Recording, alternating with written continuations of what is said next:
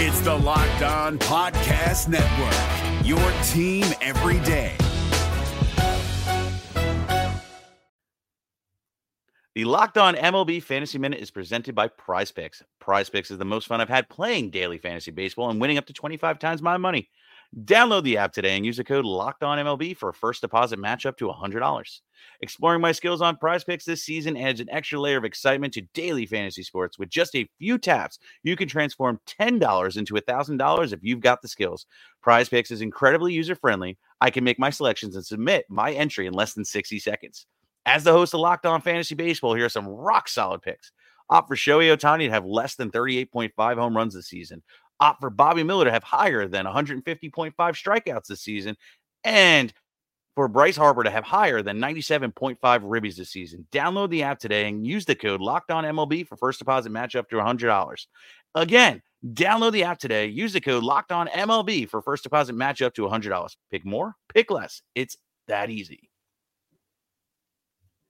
We're driven by the search for better, but when it comes to hiring, the best way to search for a candidate isn't to search at all. Don't search, match with Indeed. 93% of employers agree Indeed delivers the highest quality matches compared to other job sites, according to a recent Indeed survey. And listeners of this show will get a $75 sponsored job credit to get your jobs more visibility at Indeed.com slash podcast. Just go to Indeed.com slash podcast right now and support our show by saying you heard about Indeed on this podcast. Indeed.com slash podcast. Terms and conditions apply. Need to hire? You need Indeed.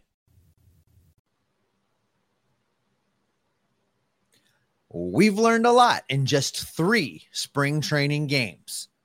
We're going to tell you exactly what that is on today's Locked on Reds. Let's go. You are Locked On Reds, your daily Cincinnati Reds podcast, part of the Locked On Podcast Network, your team every day.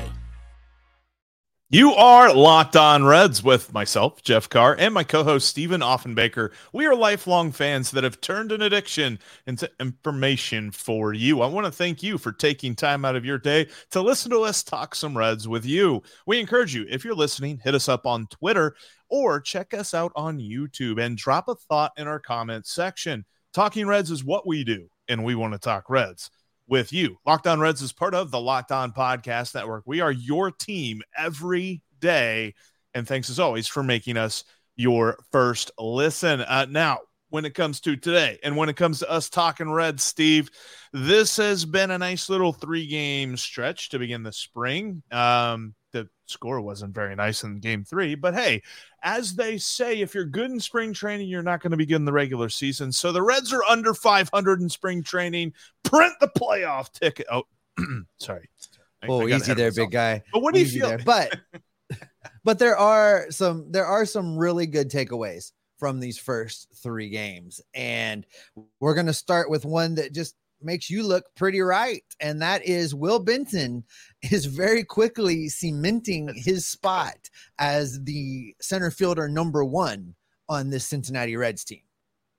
dude and, and and i know people are going to say you're overreacting. I don't care. What he has done in these first three games has been phenomenal. I mean even you've got to have seen that is the fact that he is showing his base running ability. He is showing his athleticism he's showing his pop i know he hasn't hit a home run yet but all of those hit balls have been barrels i am sure of that. He's got a couple of steals, got a couple of runs scored. That amazing diving catch or sliding catch. I guess diving sounds a little bit dramatic, but a nice sliding catch in center field.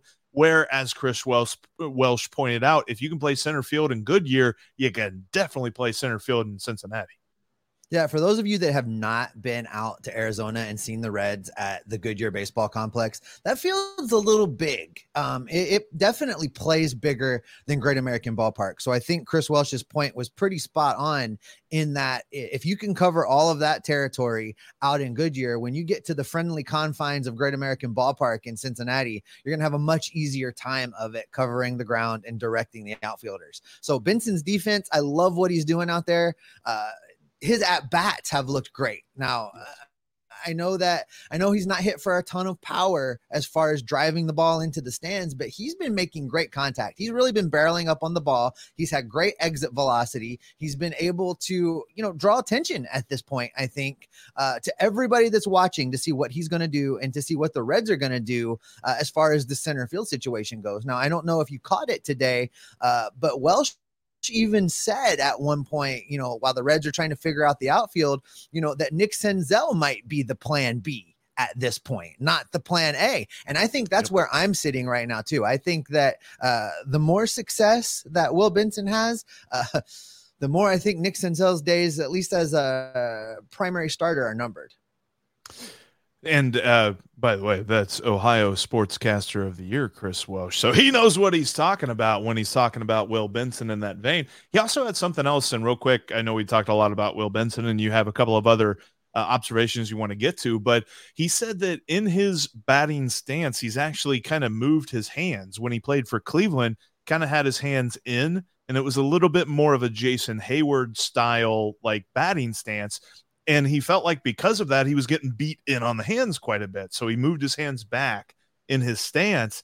And really, that second hit that he had today, the single through the right side, it was an inside pitch that he was able to turn around on and put it into right field. I I'm very happy with what I've seen from him so far kind of like what we said we were looking to see is he going to get beat bad? Does he have good plate discipline? I'm not necessarily caring about the number of hits or what kind of hits just how does he get those hits? And all of them have looked like very good hits. He's not cheating. He's not he's you know he's not getting lucky or anything like that. This is the real deal well, and there's still room on Jeff Carr's Will Benson hype train. So get on now before it's too late because Jeff's been right so far about this guy in center field. Uh, one of the other things that I've looked at these first three games, Jeff, and that have been very pleasing to me is the performance of some of the younger players that while we are counting on them for the future, we weren't counting on them for this year.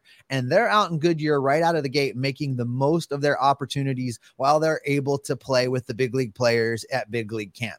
I'm talking about guys like Matt McLain. I'm talking about guys like Christian Incar- Strand. Man, I struggle with that name.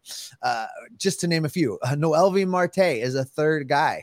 And, you know, of those dudes, you know, McLain probably is the next guy up. He'll be the soonest to Cincinnati, followed by CES and Noelvi Marte. Uh, so seeing what they're doing right now is, you know, exciting and it, it, makes me very happy. Uh, McLain, I know you talked about, I, I was out yesterday. Uh, McLain still hasn't made an out. He's two for two with a walk in his first two spring training games, including a walk off home run uh, to start things off on the right foot for the Reds. So I love the way he's performed. Noelvi Marte has had good at bats. Uh, while he hasn't hit for any power yet, he's been making good contact. Uh, he's got on base. He's played great defense. I like what I'm seeing from him. And then CES today had great at bats. You know, he really yes. got out there and delivered. So, you know, those are the things we're looking for because while we're not expecting any of those three dudes, barring some kind of catastrophe, to break camp with the big league club, it's nice to see them taking it seriously and making the most of those opportunities early in 2023 spring training.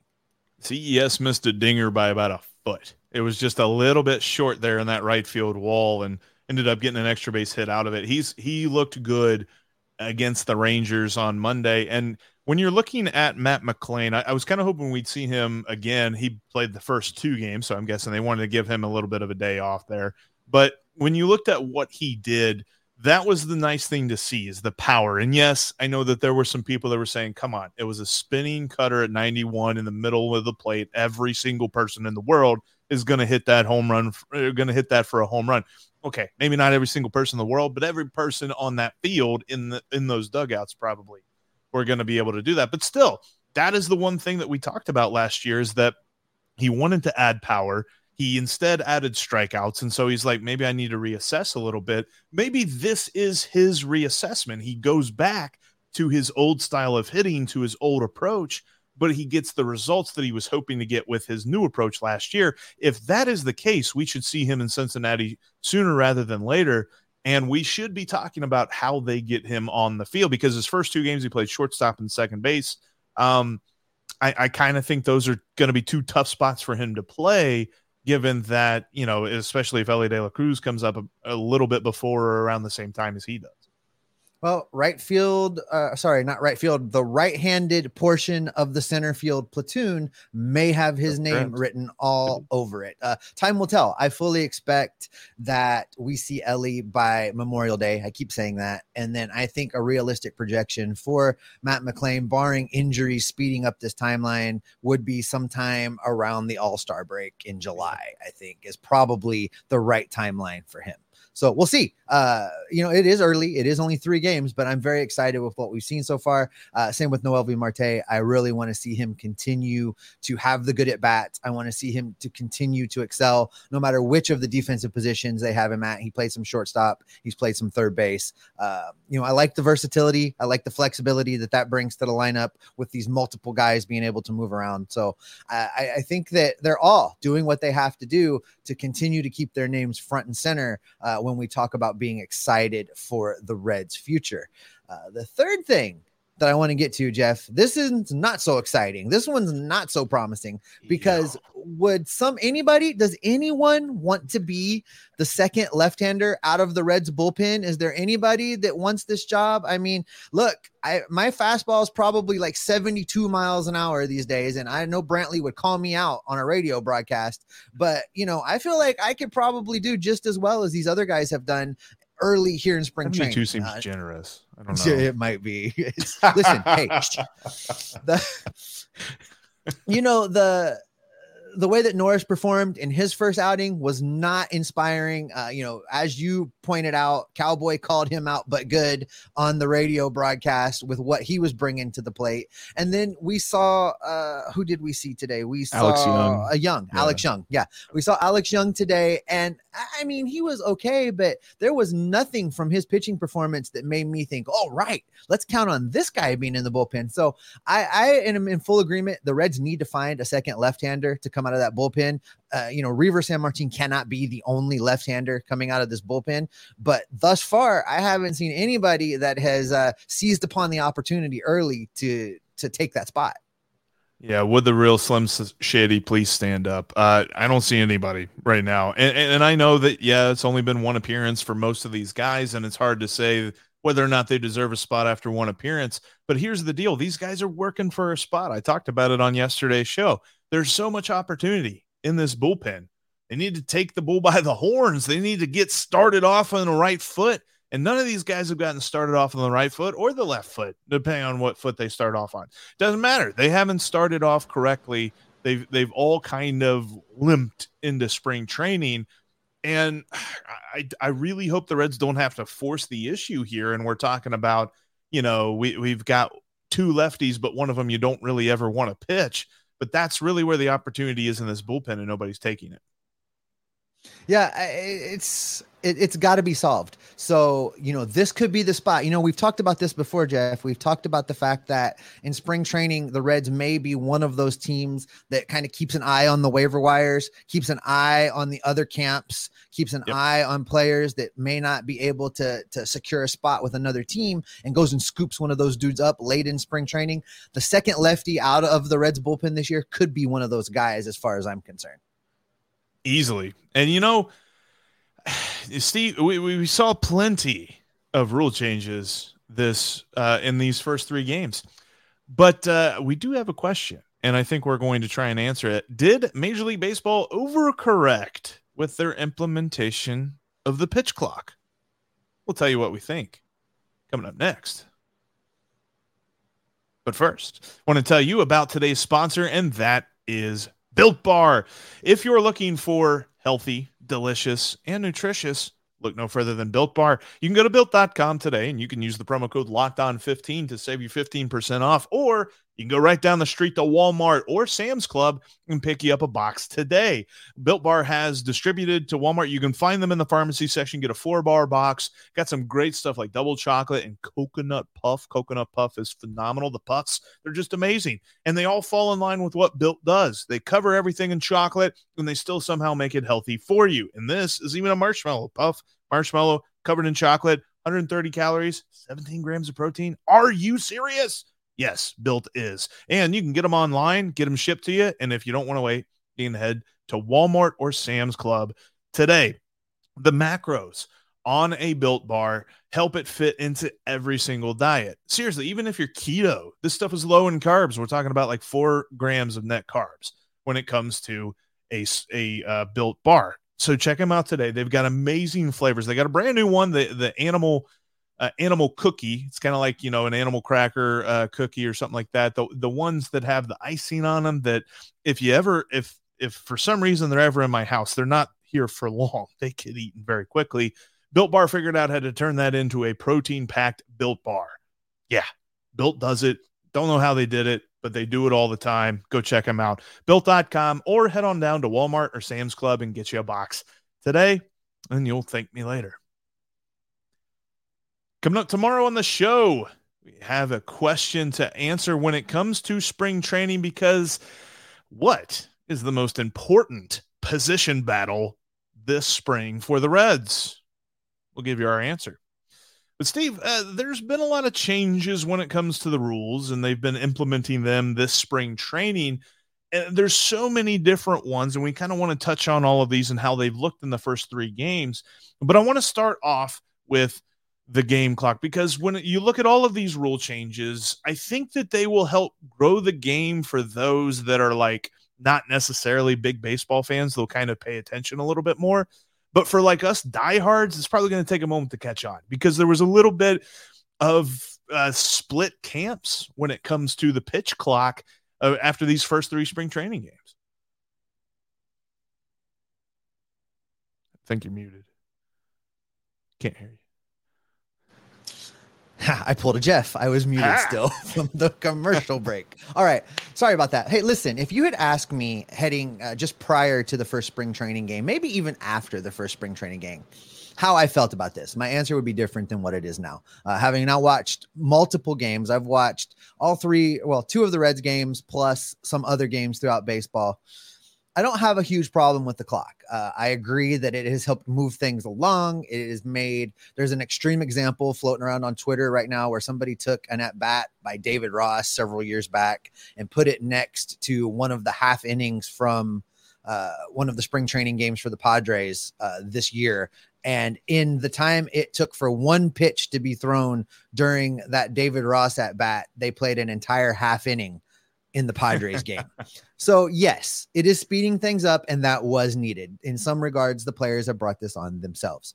Uh, there are times where I feel like it's rushed. We're talking about a 20 second pitch clock uh, mm-hmm. with nobody on, or yeah, and 15 seconds other way around 15 seconds with nobody on 20 seconds with a runner on uh, yep. there are clocks within the clock folks if you may not have picked up on all of this yet but on the clock as it's counting down at the nine second mark the pit the catcher has to be standing in the catcher's box. At the eight second mark, the batter has to be in the box and looking at the pitcher ready to hit. He can't just be standing there fiddling around looking at the ground. He has to be ready to go. Then those final eight seconds are for the pitcher to come set, and by zero, they have to have started the delivery of the pitch. Uh, at times, I feel like that's a little rushed. Like maybe if it was 25 and 20 instead of 20 and 15, I'd feel just a touch better about it. I feel that it's a little rushed at times. All that being said, uh, the negative impacts that I thought it was going to cause, I kind of changed my mind on for the most part. Chris Welsh did a great job of explaining it today on the Reds broadcast and helped bring me along even a little bit more as far as what the baseball people are actually thinking. So, you know, I think largely I'm okay with it. I agree. Um, I I am not one that thought that length of games was a problem. I mean, sure, do I do I love sitting around for a four hour game? No, but it's not like that happens a lot. However, I, I have kind of liked the idea of the overall game shortening. I mean, think about it. Today was the longest game that they've had in their first three games. Part of that was due to the fact that they allowed the Rangers 13 runs. There were a couple of innings where the Rangers just had a rally and it was just hit after hit after walk after hit. And those are the kind of games that usually stretch to four hours. This one was only three hours.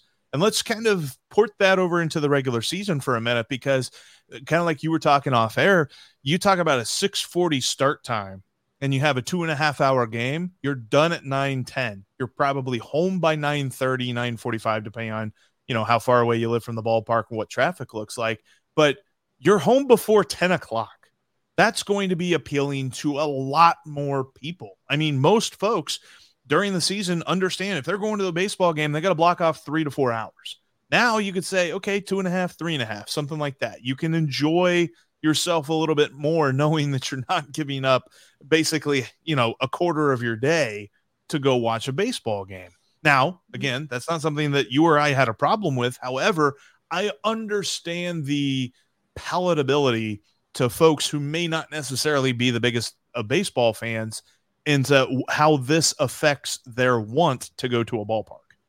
Yeah, I think it'll get more people out during the week. Um, you know, it won't help as much with the school kid crowd uh, while school's still in session. Sure. But I think once school's out, it'll make parents more willing to bring their kids out to the ballpark on a Tuesday night game, knowing they're not going to have to keep the kids out till eleven or midnight to to As long watch as a this game. doesn't get rid of ballpark. three, two, one Tuesdays, I'm okay with that. priorities correct you know but there's more there's more rule changes to this. You know i mentioned the the clock within the clock the eight seconds for the batter and we've talked about that. Uh, there's some other changes as far as the batters go. During an at bat they're only able to call time one time during an at bat. And likewise with the pitchers they're only able to disengage twice during an at bat. If they disengage or step off a third time uh, the runner is going to get a Balk, right? free base. It's a ball. Yeah.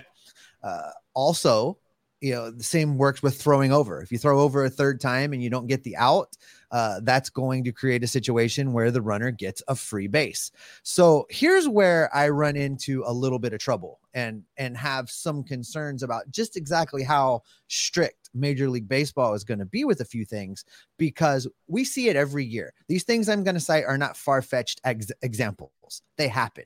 Example one, when we're in the dog days of summers, you've all seen it on television. The hitter steps into the box, the bugs are swarming on summer nights out at the ballpark, and they've got a million bugs on their face, and they're trying to hit a 100 mile an hour fastball, and they have to call time.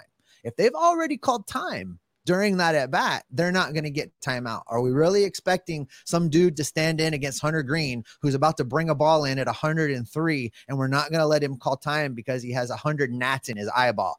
Something's got to be allowed for that. Also, we see a lot of rain delays. We see them a lot in Cincinnati. Are we really going to say that a pitcher can't step off and get the 20 pounds of clay out of his cleat before the next at bat? Because it's going to take more than the five to 10 seconds he has available to him on the clock to get his feet reset and to make a correction to the mound when there's rain puddles forming on it. There's some specific examples that I think are real world here that I've not heard anybody address in any of these rules seminars or any of these presentations of the rules. So it may be the kind of thing where it has to be dealt with the first time we see it, but I, I really hope that the umpires have been given some leeway to say, okay, this is not a disengagement. This is a field condition stoppage. We're not counting this against them. Go ahead and get the the clay off your cleats kind of thing. And I feel like too, I I don't, and, and I'm trying to remember back, and I cannot remember through these first three games. Ha, do you remember a pickoff attempt? I don't think I've seen one. There were um uh, Hunter Greene threw over a couple times today. So Oh, did he? Okay. Uh, Okay. and and in fact, in one at bat, he threw over twice, and another at bat, he stepped off one time and threw over again. So you know, uh, Hunter Greene also had a couple pitch clock violations today. So you know, he's gonna have to learn to figure it out. I'm interested to see how he progresses through spring because his game is a maximum effort kind of guy. That's gonna change under these roles. Graham Ashcraft is another one that I'm really interested to see make his spring debut because he is a max effort kind of guy that's going to have to completely change how he does things in order to be successful now at the major league level uh, within the confines of these new new timing rules. Yeah, I, I'm I'm interested to see how this all goes because there were reports during pitchers and catchers just doing their uh, their bullpen sessions and stuff like that early on in spring training. that Hunter Greene wanted the clock there because he wanted to get ready for this. So to see how this all evolves, I think it's a good thing that they're doing it in spring training so that they can get the let out before the games actually count and actually mean for something. But speaking of of all of this and and just real quickly here, but I've also noticed this as well is that steals are up, huh? Steals are up. We've seen it several times through the first three games. Jonathan India was out there stealing bases. I think Noelvi Marte stole a base yesterday. Uh, it's, well, Benson's it's got working. three so far. Yeah, correct. So I think that uh, you know Major League Baseball, one of the things they cited with making the bases bigger, in addition to player safety, is the bases are now closer together. Uh, it's going to allow for a little bit more activity on the base pass, and so far the Reds have stepped it up. I think this was something that was missing. You hit on it yesterday. You said raise your hand if you knew who led the Reds in stolen bases last year. When I watched your show today, I was out here raising because I know. I mean, we've talked about it, but yeah, Nick Senzel was the team leader in stolen bases, and that should tell you everything you need to know about how much the Reds were stealing bases in 2022. So I, I think that that's been a really much needed missing component to the Reds offense. If you're not going to hit a bunch of home runs and you got to play more of an 80s style of baseball, get them on, get them over, get them in, then part of getting them over is stealing bases. And that's definitely going to be palatable, I think, to grow the game and get folks to pay attention to baseball again. So I'm I'm interested to see how this all evolves because it feels like what they're doing right now and how they're implementing the rules is how they're going to be implemented. It's not like they're doing this and they're going to be like, okay, we'll reassess and all that. This is what they are. And uh, you know what? It's just going to take us diehards a few minutes to get used to all of it. And then I think it's just going to be normal. I agree. It's going to take me and you a minute to catch up, uh, but I'm already getting there. Uh, by the end of the season, I think we're all just going to love it and not even notice it very much. At least I'm hoping so. Uh, listen, Joey Votto's in the news, Jeff. Uh, he has quite the prediction. And if he's right, at least one of us will be going boldly where no one has gone before. we'll tell you what that is and why it's exciting ish coming up next. You can follow the podcast on all platforms, including right here on YouTube. If it's your first time on YouTube, click subscribe. Also, click the notification bell so that you always are notified when we put up a new episode and when we go live. Uh, a lot of the live episodes, I think, are going to be YouTube exclusives uh, heading into the 2023 season, uh, especially the ones we do as pregame shows, just because their shelf life's a little bit shorter than any of the other episodes we do. So make sure that you've got that notification bell on because you don't want to miss any of those. And in between shows, you can follow Jeff and I and the show on Twitter. You can follow Jeff at Jeff Carr. That's Jeff with three F's. You can follow me at S Offenbaker. That's uh, with two F's. And you can follow the show at Locked On Reds. No F's in that. All right. Joey Votto is a just national treasure for two countries, for Canada and the United States. I think uh, he is entertaining. He, in the mo- recent years, has really let his personality show through, Jeff. And what we've got for our listeners and viewers today, uh, clearly he's letting his personality show through a little bit. Yes. Let me set this up by starting off like this Space, the final frontier. Joey Votto believes that extraterrestrials will arrive on Earth April 15th. The Reds will be 12, it's 12 and 2 at that time, which I like that. And the rest of the planet will learn from, communicate with, and befriend our alien friends. A little bit of a, a, a bit of a uh, divergence from uh, War of the Worlds or Independence Day or something like that. That's the most Joey thing ever. Anyway, he continues. This process takes five months. Play resumes in October.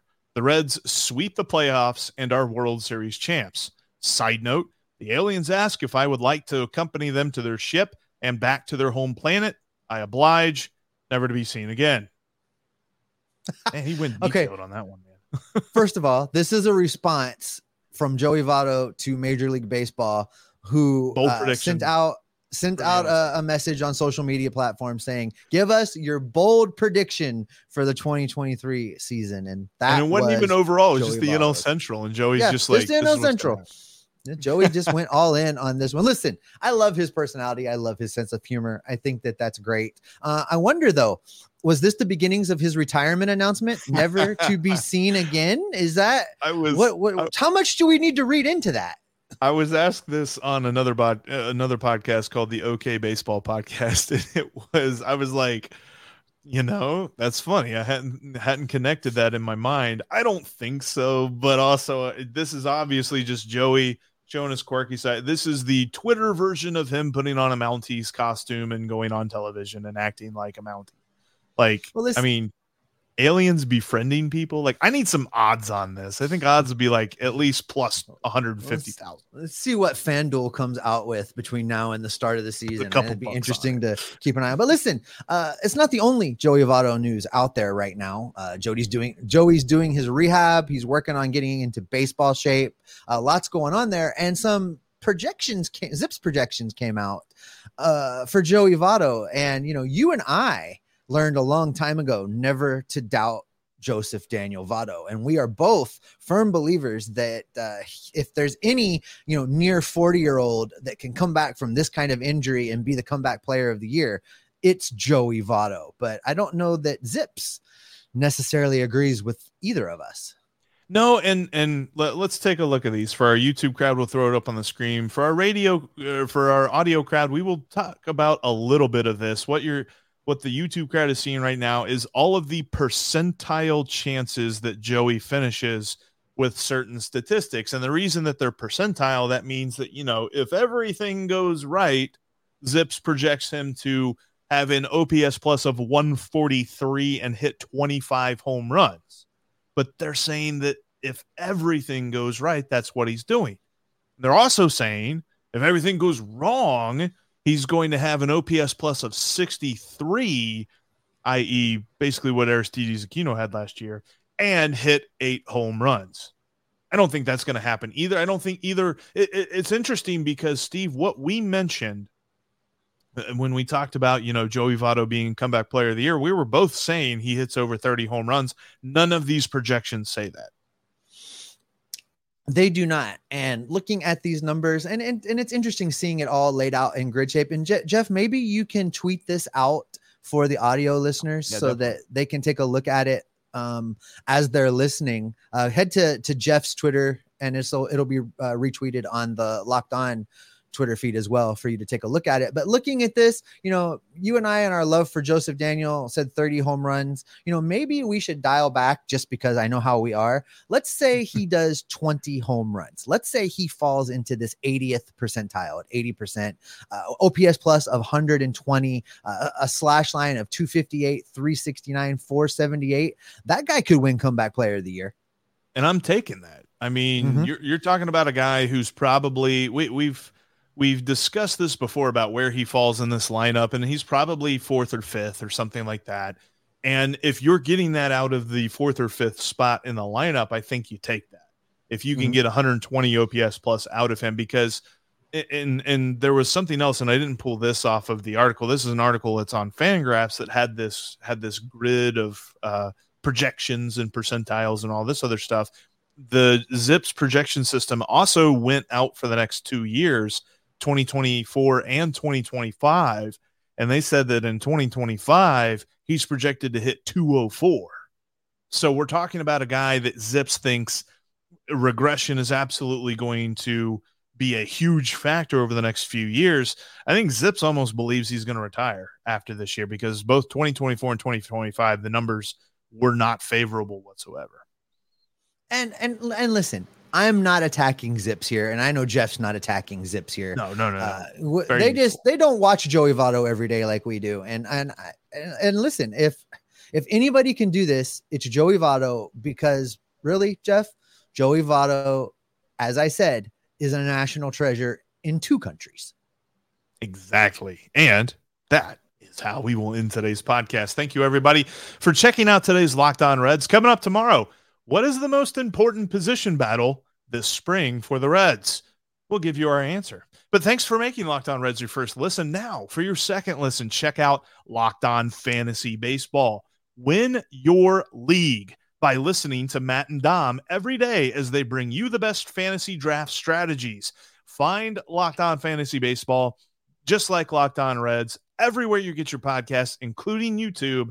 Locked On Fantasy Baseball is part of the Locked On Podcast Network, your team every day. Steve, spring training games have begun. We're already starting to see some position battles take shape a little bit. And we still have Joseph Daniel Votto to get into a spring training game because he's still hurt. Same with Nick Senzel. So, what's that mean for you and me? That means you and I are going to be locked in on these spring training games. We're going to be locked in on the player performances, the rumors, the transactions, not only for the Reds, but the rest of the league as we watch to see moves that the Reds could make. Because at the end of the day, we're going to report back to our listeners and our viewers and keep them locked on Reds every single day. Hey, Prime members, you can listen to this Locked On podcast ad free on Amazon Music. Download the Amazon Music app today.